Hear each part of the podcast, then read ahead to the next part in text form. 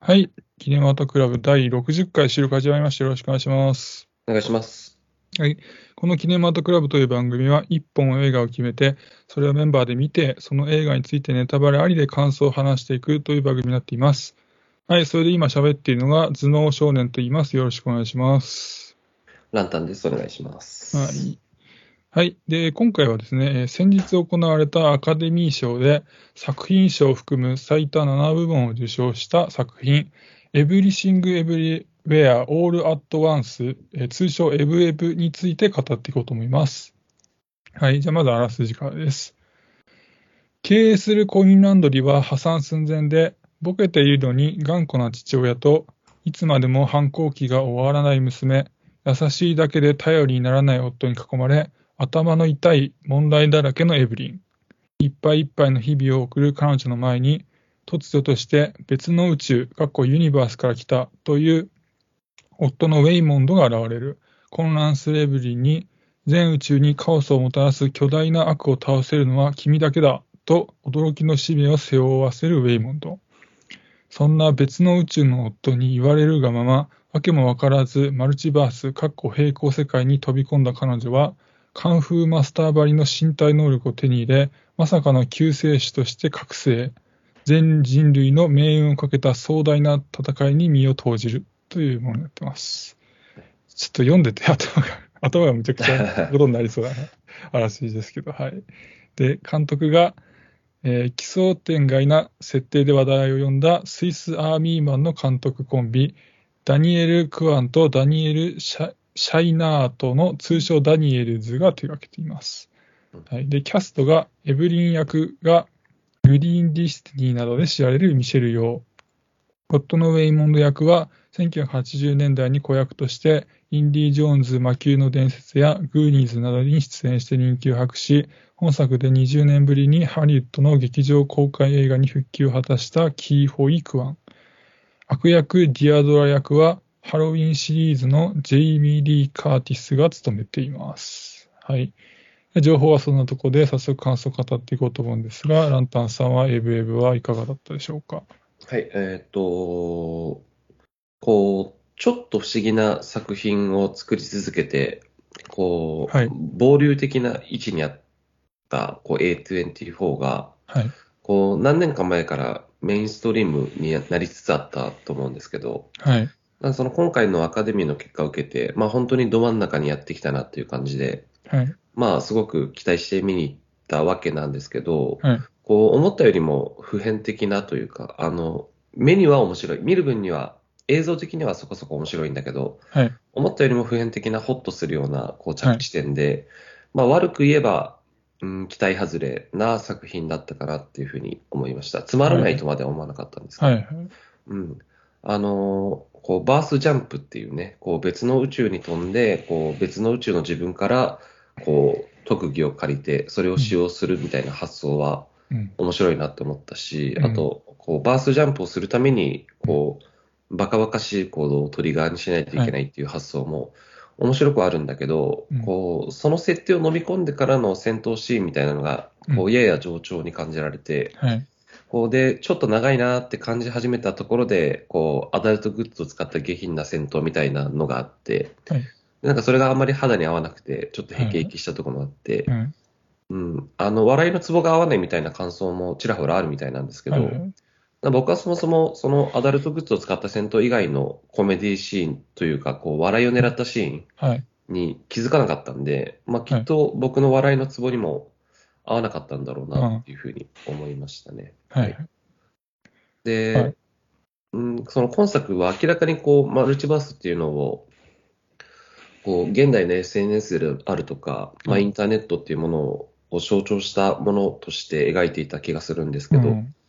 こうバースジャンプを繰り返す中でこううんバババッとこう高等無形な展開が続いたりだとかはい。あとまあ映画自体がなんかずっと落ち着かない感じはい。がこの映画っていうフォーマットとの親和性がちょっと悪いように思って。あ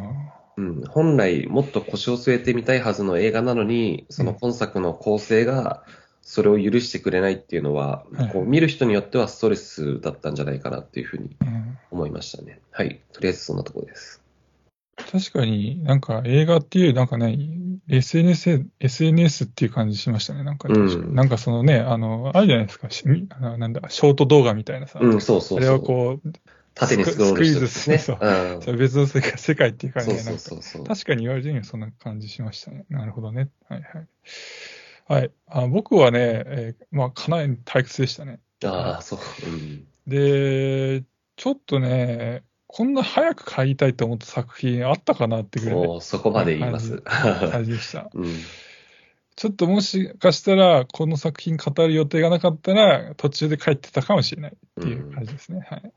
で、まあ、なぜそう感じたかというと、まあ、ちょっと今も話しましたけど、その、展開がまずごちゃごちゃしすぎな、だなってなって、うんうんちょっとさすがにその別宇宙にジャンプしすぎなんじゃないかと思っちゃって、うん。うんであとなんかね、無駄に情報量多いんじゃないかとも思っちゃいましたね。うんうんで、なんかね、別にその話がすごい面白いんであれば、それにわ、わ、なんていうのかな、必死についていく、いこうと思うし、なんなら、まあ2回見てもいいんですけど、そんな気も全然起きなかったって感じでしたね。うん。で、まあ、他の宇宙にこうジャンプするたびにその突飛な行動をね、しなくちゃいけないっていう設定があるわけなんですけど、んはいまあ、なのでその何度もその突飛な行動をするシーンが描かれるわけですけど、別にそこも面白くないなっていうのが、うんうんうんで、あの別宇宙の中の一つになんかその人間の指がソーセージになってしまった宇宙っていうのは結構出てくるんですけど、うんなんか監督は多分、な何度も出すってことは、なんか映画的に引きがあると思ってるのかなと思ったんですけど、なんか、そこも別に面白くないっていう。うん。で、なんか繰り返すから、後半、え、またこのソーセージのとこ来たんかいみたいな、ちょっとうんざりして見てまうした。んうん。で、まあ、今作一見、おバカカンフー映画なんですけどね、さっきもちょっと言われてましたけど、その裏テーマとしてその、例えば移民問題とか、うん同性愛による親子関係の亀裂とか、うん家族愛とか、まあ、こういうなんか真面目なテーマに、そのマルチバースとカンフー混ぜてエンタメうん作品にして、より多くの人に届けられるような作品にしたってことだと思うんですけど、うんでまあ、その意図は、まあ、これだけ話題になってるわけだから成功してはいると思うんですけど、それらをこう混ぜたことで、じゃあ面白くなってたのかっていうと、別に面白くはなってなかったよなっていうふううにん思っちゃいましたね。うんはい。とりあえずそんな感じですかね。うん確かにその、そ手がソーセージになっちゃったう宇ん。宙のシーンがやけに多かったっていうのは確かに思いましたね。で別3に回ぐらいあったかな。うんいや、もっとあった気がするけど。もっとあったか。うん。うんあの、あるシーンで、こう、いろんな宇宙のエブリンの顔だけがババババババババってなんかこあう、あなるシーンがあったじゃないですか。はいで、あそこで、ね、一瞬だけ見えた世界っていうのが、他にももっとたくさんあったから、はいもっといろんな宇宙のエブリンをちょっと見てみたかった気もしたなと思って、その中でも、この、指がソーセージになっちゃったエブリンって、あんま面白くない方なんじゃないかなって思うんだけど。うんうん。あと、マルチバースについての理解みたいなのはどうでしたあの、ちょっと難しかったっていうか、うんその、国税局で、えーっと、審査を受けてるエブリンと、はい。で、そこから、こう、魂の一部だけが、こう、えー道具入れの方に移っちゃってるエブリンと、はいはいあと、まあ、他の宇宙のエブリンみたいな感じで、ね、映像が飛んでたと思うんですけど、はい。そこら辺の理解っていうのはやっぱ難しかったですかうーん。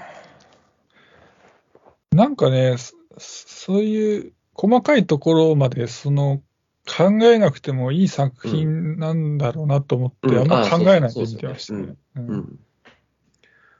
うんそうそう。まあみんな結構難しくて理解が追いつかなかったっていう人がいると思うんだけど、はいはい。僕もズノン少年さんと同じであんまりそこら辺を深く考えずに、うんなんとなくで見てたんで、うんうんだからもしかしたらあんまそこ真剣に捉えすぎない方がいいのかもしれないなと思いましたね。うんで僕の場合、それ、真剣に別にそこ捉えてないんだけど、なんか、とはいえ、えーなんていうか、いろんなところにジャンプするから、うんその、まあ、考えはするじゃないですか。はいそのその宇宙の、飛んだ宇宙の先のこととか、うん。その、例えば、よく、いまだにいまいちよくわかんないんだけど、なんか、あの、料理人になったりしてたじゃないですか、エブリンはいはいはが。あ、エブエブじゃねえや、エブリンが。はい。で、なんか、同僚のコックに、そのなんか頭の帽子の中に、何あれ、あの、アルマジロみたいな、アルマジロあみたいな、の えっと、アライグマ。アライグマか。うん。アライグマみたいに隠してるやつとかいたり、なんかよくわかんないいっぱいいた、そういうのあるんだけど、えあれは何だったんだろうみたいな、えうんとか、たとなんかそういう、うん、あー細かく考えてない、かんその細かいところまでそのシビアに考えてはいないんだけど、とはいえなんか、うん、なんだこれ、なんだこれみたいな続くから、あーもうい、ちょっと大気がしだんだん薄れてきちゃうっていうあかー、ね、なるほどね。あの、アライグマは、あれなんですよ。あの、レミの美味しいレストランって知らないですえかあ見見あ見たことない。昔見た見ました。うん、あれのオマージュですよね。だからああ、そういうことうん、あ、の、こエブリンが料理人になってる世界うん。戦では、うん同僚のコックが頭の中にある、あの、アルマじゃない、アライグマをうん。飼っているというか、アライグマによって操作されてうん料理を作ってるっていう、まあだからそう、レミの美味しいレストランの思いっきりオマージュあというか。そっか、なんかレミーの話、そうタイそトう、ル序盤出てにあたっか。た。うん、そなんうそうか、そうそう。うん、そっかそっか。なんかね、結構、あうん、なんだろう、あのアライグマ出てきたの、後半だったかな、確か。うん。うん。うん結構もう後半の頃、かなりうんざり度が高まってたんでね。なるほどね。結局ね、そのね、なんだろうな、その、確か今か言わ言われてみてみれば、そのレビーのタイトルをちゃんと出したりとかうん。してて、わかるようにはしてるんだろうけど、うん。結局そこまでちゃんと観客の心を、うん。こう、掴んでないと、うん。なんかね、そうですね。ううんん。ちゃんと入ってこなくなっちゃうんですよね。うん確かにね。うん。まあなんか、 その、アライグマの下りじゃなくても、他の宇宙の描写も多分、いろんな映画のオマージュなのかなうんとは思うんだけど、まあ、あんま気にせず見てて。うんで、頭脳少年さんが今言った、その、まずキャラクターで、ね、キャラクターとか、その現実世界のエブリンたちで観客の心を掴んでないと、うん集中が途切れるよねっていうのはすごくよくわかりますね。あの、それこそスパイダーマンとかね、あの、ドクター・ストレンジとかが、まあ、ここ最近だとマルチバースのことをやってるんだけど、はいはいそれってやっぱりそのスパイダーマンとかドクター・ストレンジに対する信頼というか、うん理解があるから見てられるもうのんうんなのかなっていう気うはんしますよね。ねそれを何の思い入れもないキャラクターでやられ ても、もう本当にそれこそ高等無形な映像にしかならないというか、はいはいやっぱそこは、その映画との食い合わせがあんま良くないところなのかなっていうふうに思いましたね。うんスパイダーマンなんてね、その映画から仮に入った人からだとしても、かなりの本数ですもんね。うんうん、そうそうそう。一番新しいのに行くまでね。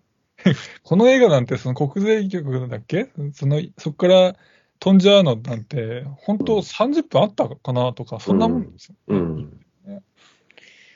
確かかにに、それはある気がしました。うん。そうですあねと。はいはい。あの、まあ、うん本作ってその、まあ終盤、あれじゃないですか、おバカカンフ離れてさ、あのはいなんか感動的な展開にうんなっていくと思うんですけど、うん。で、まあ僕もうこの、その時点でとっくにうんうんざりしてたんで、全然その展開に動く心動かなかったんですけど、なんかその最近そのジャンルミックス映画って、まあどんどん増えて、うん。そのおバカ映画に見えて実は真面目なテーマがあるんですよとか、うんまあ、途中までふざけてたんだけど、終盤、感動展開ですみたいな映画多い気がするんですけど、うん。なんかその、ちゃんとそのコメディパートが面白くないと、うん。なんかその伝えたい真面目なメッセージも伝わんないですよっていうのはなんか言いたくなりました。ああ、なるほどね。ああ。なん確か、にねランタンさんはそこまであれか、心が離れてなかったから一応伝わったのかな、その終盤の。そうですね。うんなん、うん。なんならちょっと感動したぐらいあなるほどねだったんですけど、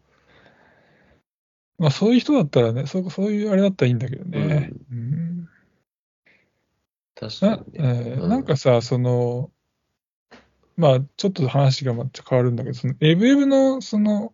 せ世間の評価が結構興味深くて、うん。その、僕が見た、おとといの時点なんですけど、はい。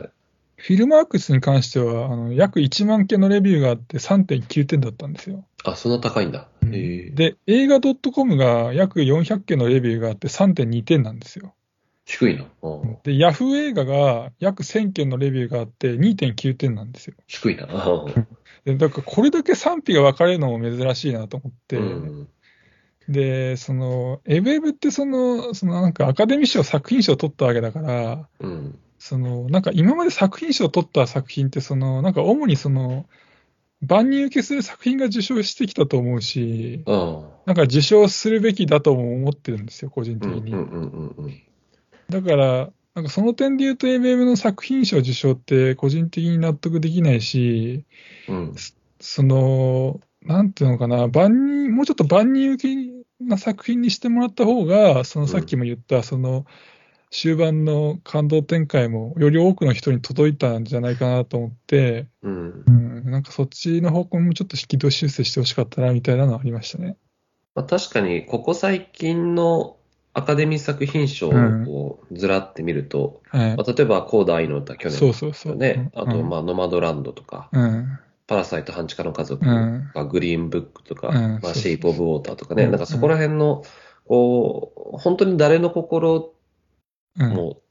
掴んでしまうようなそう作そう品そうそう。が多かったですようんね。確かにそういう意味では、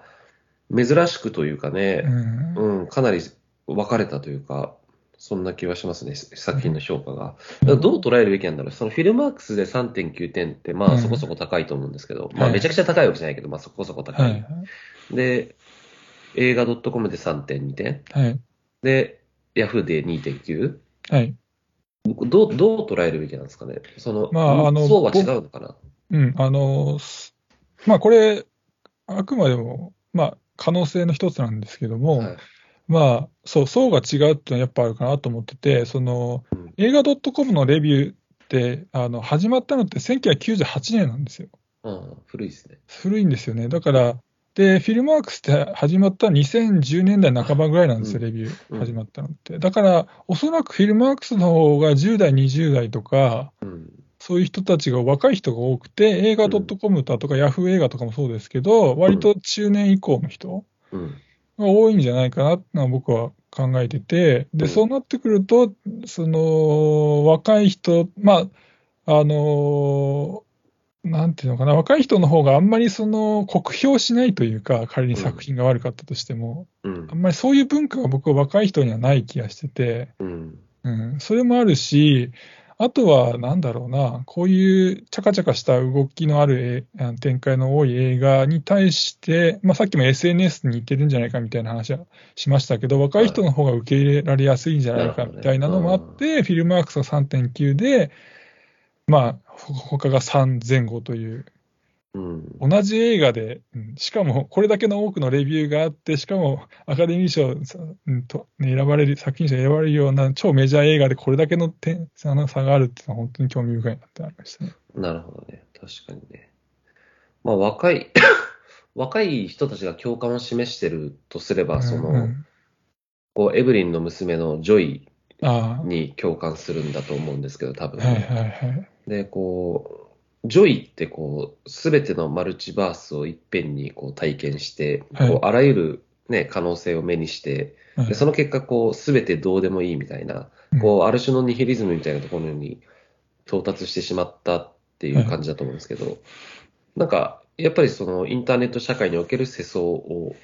それも表現してる気がするし、うなんのでやっぱそこに若い人たちが共感したっていうのはもしかしたらあるのかもしれあなあいですね。なるほどね。で、まあ、エブリンは、まあ、エブリンに共感するとしたら、そこそこ年のいった人だと思うんだけど、うん。こう、エブリンがこう、いろんなバースの自分の能力を借りるたびに、こう、例えば料理人になってかいたかもしれない自分とか、こうはいはい歌手になっていたかもしれない自分とか、俳優になっていたかもしれない自分とか、はい。こう、もしあの時こうしていればっていう、こう、本来自分にあったはずの可能性を見つめることになるっていうのも、なんかすごく SNS 的だなっていうふうに思ったんですよね。その、SNS 見てると、まあ、Twitter でもうん YouTube でもいいんですけど、それこそこう、Everything Everywhere All at Once、その何でもどこでもいっぺんに、こう、うん、いろんな人のあらゆる人生を目にすることができるわけじゃないですか。はい で。、その時って、まあ、彼らの人生を見てると同時に、そこにこう自分にもあったはずの可能性を見つめてると思うんですよね。こう例えば、自分ももしかしたらあの時こうしてればヒカキンになれたかもしれないとかね。こううん、こうだから、そこにあんまりピンとこなかったのかな、みんなね。ううんん。でも、こう、なんだろうな、そこであくまでもこう自分が選び取ってきた、こう、今現在を大事にしようみたいな着地点は、まあ、すごく現代において切実なものでもありつつ、うんまあでもあまりにも普遍的なことというか、普通のことだなっていうふうに気もして、ちょっと残念な気もしつつっていう感じだったんですけど。うんなんかその、そうですうん、あの時ああしておけばよかったっていう考えって、うんどっちかっていうと若い人の方が多いのかなと思ったりして、うんその人生の選択って若い時の方が多いし、うんその時の選択した自分をより若い人時の方が鮮明に覚えてるだろうし、うんで、年、まあ僕もギリそうなってるんですけど、年いってくると、なんか、うん、今の自分が唯一の自分っていう風な思いが強くなってきてるんですよね。うんそれは、何なんだろうな。その、やっぱり自分のダメなところっていうのがよりはっきりしてくるし、そこに対して、えーちょっと改善するというのが、なかなか困難な思いというのが、年を取るたびに多くなってきている気がして、で、それ、その思いっていうのは、決して僕だけではない気もしてて、で、そういう思いが中年以上になって高まってくると、あの時ああしておけばっていうのがあまりなくなってくるんですよねう。んうんうんその、あの時仮に A という選択肢じゃなく B という選択肢してたとしても、おそらく同じような結末になっていただろうな、みたいなうん考えに、まあ、少なくとも僕はなるんで、うんそうなると、そういわゆるマルチバース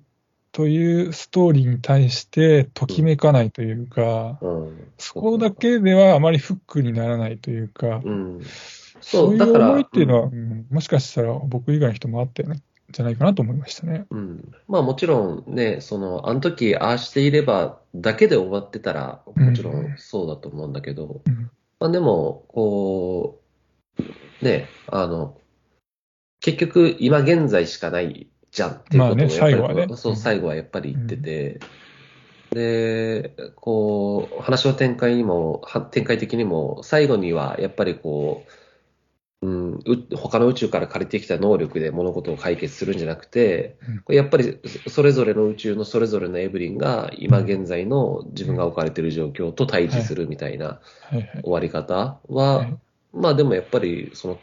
なんていうかな、そそこに、えっと、あらゆる可能性みたいなものを顧みない人でも、こう、納得のいくというかね、まうあん共感できるような作りだったんじゃないかなとは思うんだけど。うんうんててことは、確かにそうなんですね。てことは、その、それだけし最後の最後は、みんながなんなら共感できそうなことなのに、これだけ評価が分かれるってことは、やっぱり僕と同じく、それ以前に、もうまあサジを投げちゃった人が、うですねうんうん本当に多くいたんじゃないかなっていうのを、今話を聞いてて思い思いましうんた。うんだからやっぱりあまりにもバカバカしいものを作ると、そのバカバカしさについていくのがバカらしくなるっていう、うんね、そういう人も多分たくさんいるんでしょうよね。うん。そだのからその気持ちはわかる。ううんん、歌丸さんがラジオの中で、あの、はいクレヨンしんちゃんの映画に似てるっていうふうに言ってて、 クレシンの映画、うん、そんなのありましたっけあのーこのおばおバカな感じ、ああ、ああ、ああ、あであ、もそうですね。うん結確か末にねは、そのみんな共感できるし、なんなら涙するよねみたいな展開がクレヨンしんちゃんに似てるようねんみたいなああ、しててなるほどね。はいはいはい。で、クレヨンしんちゃんって、そのね、大人も楽しめるっていう中に作品の中にはね、うん。そういうのあるんだけど、僕はとはいえ、すその、クレヨンしんちゃんのおバカさがダメな大人ももちろんたくさんいると僕は思ってて、で、僕もその中の一人なんですけど、うん。そういうのもあったのかなっていうのを思いましたけどね。なるほどね。確かにね。確かにクレシンっぽいな。なんかこう、日常の中に、ほ本来日常だったものの中に、こう、異界からのものがこうう侵ん侵食してくるみたいな、うん。あの感じは確かにクレシンっぽさはありますね。確かにな。うんうんあの、なんか、その、今を生きろみたいなメッセージで言うと、はいこれはその作品の外の話になるんですけど、はいはい。あの、エドモンドを演じてたキーホイカンっていう人ね、あの人がスピーチ、あの人のスピーチが僕はすごく感動したんだけど、はい。こうまああの人自身が、まあ、あの、ベトナム系の中国人で、はいはい。中国人っていうか中華、中国人だったのかな、もともと。はで、こう難民としてアメリカにやってきて、で、こはういグーニーズであるとか、はあいとインディ・ジョーンズで、はい。あの、俳優になってね、なんかそれこそ、アメそれがアメリカンドリームだっていう風な話だったんだけど、で、まあそこから、こう、表舞台から姿を消して、あ、はい。で、健康保険が切れるんじゃないかっていうぐらいね、困窮したらしいんだけど、うんで、そこでやっぱりカムバックしてきて、で、はい彼がね、そのスピーチの中で、こう、うーん、自分の人生を諦めるんだみたいなことを言ってて、で、やっぱりそれってこう、すごくこの作品のメッセージと、こう、マッチしてるというか、なんか、キャスティングがこれ以上なかないものだったんだなっていうふうななのは、そのスピーチを見て感じて、うん。まあ作品の評価ではないですけどね、なんかそこはちょっと感動したな。うん。確かにね、そのスサイドストーリーみたいな作品のね、うん。その作品の内容ではなくて、その外側の話は僕も確かに心打たれるものがありましただね。から、その、まあ、見たわけじゃないですけど、多分、ツイッターとかだと、その、今回のエブエブがね、ハマらなかった人にとっては、その、どうだろう、エブエブが今回あかあの作品賞を含めて7部門取ったことに対して、こう、ポリコレ的だっていうふうに、こう、安直に批判する人も多分中にはいると思うんだけど、はいでも、でもやっぱりそういうところを見ていくと、うん単にこう、アジア人だからっていうことではなくて、なんかそういう、あの背景もちゃんとあるというかね、だからそそこに深みがある作品なんだなっていうのははいはい。は思いますけど、うんうんでも、そこまで情報を取りに行くほど人の心を掴んでないってことでもあると思う。そういう批判が出るっていうところは、うん、それはもうしょうがないかなっていう気がします。あの、アメリカの人なんか、その、これ劇場公開されたのはアメリカが1年前らしいんで、うん、その作品を見てから、そのサイドストーリーを知るっていう人も多かったと思うんですけど、うん日本の場合、まずサイドストーリーを知って、うんああ、そんな感動的な話があったんだ、作品をじゃあ見に行こうって、見に行ったらクレヨンしんちゃんだったみたいな、うんその落差をもしかしたら、えああっていう戸惑いはあったのかもしれないなって今話聞いてて思いましたね。うんあとは、あの、まあ、さっきね、その、ちょっとおバカすぎて、あの、どうなんだっていうのは言い言ったんですけど、うんまあ、ここがまた難しいところだなって思ったのは、その、このエブエブってその、なんていうのかな、その元はそのアジア家族の、まあその、まあ家族間の問題とか、そういうものがテーマ、裏テーマというかあると思うんですけど、そこをその、もっとちゃんと真面目に描いたら、うんエンタメ作品から離れて、うん結果、おそらくその今みたいにひ広い人たちには届かなくなるというかね、うんその最大で届いたとしても、多分おととあ去年かな、アカデミー賞でなんか賞を取りましたけど、みなりっていう作品がありましたけど、はいはいあんな感じになるんだろうなっていうのがあって、うんはいで、ね、かといって、より広い人により広い人にってなると、ああの僕みたいな、そそういうがうんざりしてしまうという、だからこの辺のバランス感覚っていうのは非常に、なんていうのかうな、どっちかというと作り手よりも、プロデューサーというか、これをどう売るのか、この作品をっていううんうん人からすると難しいことなんだろうな、というのは、うんなんとなく思いました、話してて。確かにね。うん、なんか、その 難しいバランスの中でも、アメリカではめちゃくちゃヒットしたわけでしょ。あの、一なつのなんかじわじ劇場、わね、うん、一つの劇場あたり、出てま600何十万みたいな売り上げが出たっていう話で、はい。なんか相当な大ヒットだったらしいんですけど、はいなんかそれが受け入れられるアメリカって多分だいぶ日本とは別の価値観というかね、なんかあるんだろうなっていう気がしますけど。そこにおいては、なんかここは僕の、まあ、推測でしかないんですけども、エブエブのような作品が、あの、アカデミー賞作品賞という、えー、箔がつかなくても、うん。えーある程度口コミで広がっていくだけの、うん。あー映画ファンの層というものが日本よりも厚いんじゃないかなっていうのは、ちょっと思いましたね。そそういう、そういうエブエブのような、まあ、かなりエンタメよりの作品でも、うん。うんファンがそそれだけいるというようなね。ううんこれ、日本ではアカデミー賞作品賞を取らなかったら、で、さらにアカデミー賞に全く絡んでいなかったとしたら、うん。まあ、間違いなくこんなに話題にもならないし、お客さんも入らないし、おそらく一部のまあ、そうでしょうね。マニアックな映画が好きな人の間うで、んちょっと話題になって終わるってことだったんでしょうから、その差は大きいなと思いましたね、それこそ A24 を、うんまあ、こう日頃から見慣れて追っる、かけてるこ人。うそうそう、映画ファンがうん、こう、あ、またえ A24 が変な映画作ったみたいな、、うんそうそううそうんそういう評価だったでしょうね。うん。うんあと、まあ、なんか、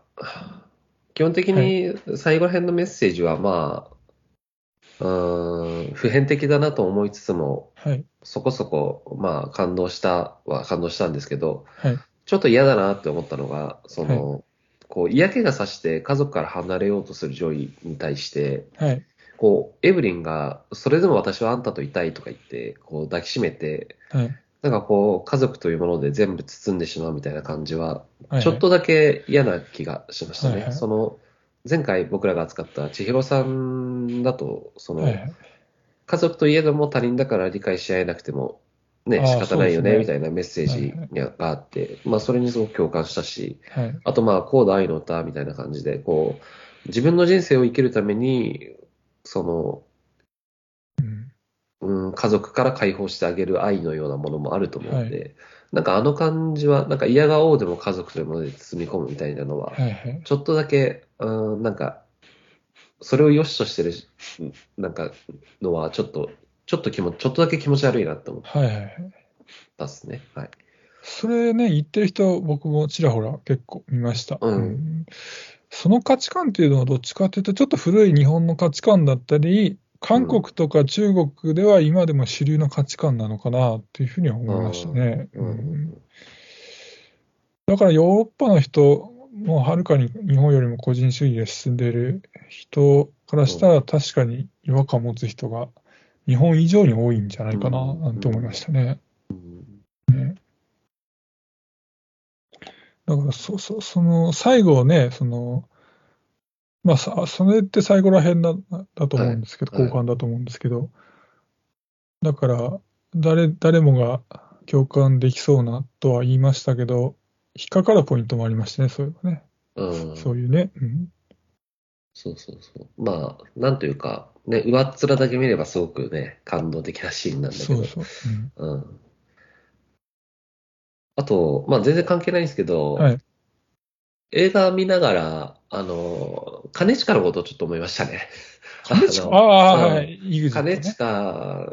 の報道があったじゃないですか。あの、要はいははい特殊詐欺の件で、そのルフィって呼ばれてる人物が捕まって、で、その人物が、あ、兼近の元々の知り合いだったっていうところで、兼近がすごく批判されたってことがありましたけど、はいはい。なんかこう、兼近がルフィになってた世界線もあったのかな、みたいなことも思って、うん。で、そう考えると、今、まあ、警察に捕まったことによってなのか、なんだろう、どういうきっかけだったのかわかんないけど、まあ、行動を変えて、こう、兼近が今、芸能界で活躍してるっていうのは、やっぱり、この映画を見ても、こう、前向きに捉えるべきことだなっていうのはちょっと思いましたね。なるほどね。うんうんまあ、そうね、そういろんな思う思う人がいたりもするかもしれないですね、うんこの映画を通してね。あと、細かい話に移りますけど、はい。あの、まあ、エブリンの娘がね、そのトップの、あの、悪の組織っていうのがああったんですけど、なんかあの悪の組織の正体が、ちょっと僕はよくわからなかったなってなって。うん。なんか2時間以上待ったんだけど、それでいいのかなみたいな、ちょっとうん。思いましたね。確かにね、なんかこう、まあ、全部無価値じゃんみたいな、うんこう、本当にいわゆるニヒリズムに傾倒した、うん。あー若者代表のジョイ、まあ、なんとかパトゥーキみたいな名前だったかな、うんあうんの悪役としての名前は。うん。で、あいつに、こう、あいつのフォロワーとしての、こう、周りの雑魚敵みたいなうん。感じなのかな、よくわかんないですけど、なんで、その、あいつ単独じゃなくて、あいつに同調してというか、うん。うん、あの一緒になってこう世界を滅ぼそうみたいな風になるのかはちょっと正直分かんなかった、そこまで深く見てなかったうです。ん。うんあと、まあ、基本、ね、今まで僕、合わなかった、合わなかったって言ってたんですけど、唯一面白かったかなと思ったのが、あの、序盤、国税局なんでしょうかね。あそこのビルのエレベーターの前で、あの、守衛の人たちとお父さんが、あの、カーフアクションで戦うあはいはいはいシーンがあって、あそこは唯一か面白かった気がして、うんあの普段僕全然カンフーもの見ないんで、うんあのそのせいかなんかああいうオーソドックスなカンフーシーンでもなんか新鮮に感じてああこういう感じなんだカンフー映画ってと思って、あそこは面白かったかなってありまし確た。かにあそこ良かったですね。あの、うんウエストポーチ振り回すシーンそうそうそうね。そううそうんあそあのアクションシーンは確かに、うん確かにね、アクションシーンとしての山場があそこなんだよな、この作品って。なんかねあそこが一終番盤とかねあってもいいいい気がしたんだけど、なんかちゃんとはカンフーっていう感じ後後半というかあれ以降なかったですよねちょそっうですとね。うんアレンジが効いてるというか、なんかカンフー映画を好きな人からしたら、なんていうのかな、あこういうカンフー、ちょっとアレンジ加えたカンフーシーンも楽しいってなるのかもしれないけど、普段見ない僕からしたら、 うん。むしろオーソドックな方が楽しかったなみたいな。うん確かにね。うん確かにあのシーン面白かった。うんあとなんか一部ではあれらしいですよ。あの、犬を使ったアクションがあったじゃないですか。犬ふ振りまして犬でぶん殴るみはいはたいいな。はいはいなんかあそこ、あれに対する批判みたいなのは、うんなんかあるらしいですけど。あれま僕苦手でした。あ、本当ですかうん。うんちょっと、なんかかわ、かわいそうになっちゃった。うん。あの、作り物とはいえ。うんうん。死ぬもんだって、犬。まあね。ガンガン、だって、ガンダムハンマーみたいな、なんか、ガンガン当ててさ、そうそうそうそう。最後もう適当にぶん投げてどっか飛んで、キャン飛んでっちゃいましたね。うん。あ、死んだんだ、みたいあそこで一部の人からはなんか反感を買ってるみたいなのは見ましたけど。な。動物愛護意識のそう高さそうそうそ別に僕とそこまで動物愛護意識高いわけじゃないけど、 う。うん。うん、引っかかっちゃったな、そまあこ。苦手は苦手。うんあと、あの一番面白かったのは、あれかな、 何気ないシーンだけど、あの、アライグマのシーンかな、やっぱり。あの、あーアライグマが、あの、すごい、見るからにパペットだったじゃないですか。うん。あの、あそこのコメディセンスだけは唯一ちょっと面白かったですね。うんあの、なんか CG とか使って、リアルなアライグマを出演させるんじゃなくて、うん。こう、あえてね明らかなパペットで。うんうんそうそうあそこら辺ちょっと好きでしたね。うん僕かかららは、は、あ、それぐらいですかねう。ん、僕もそんなとこです。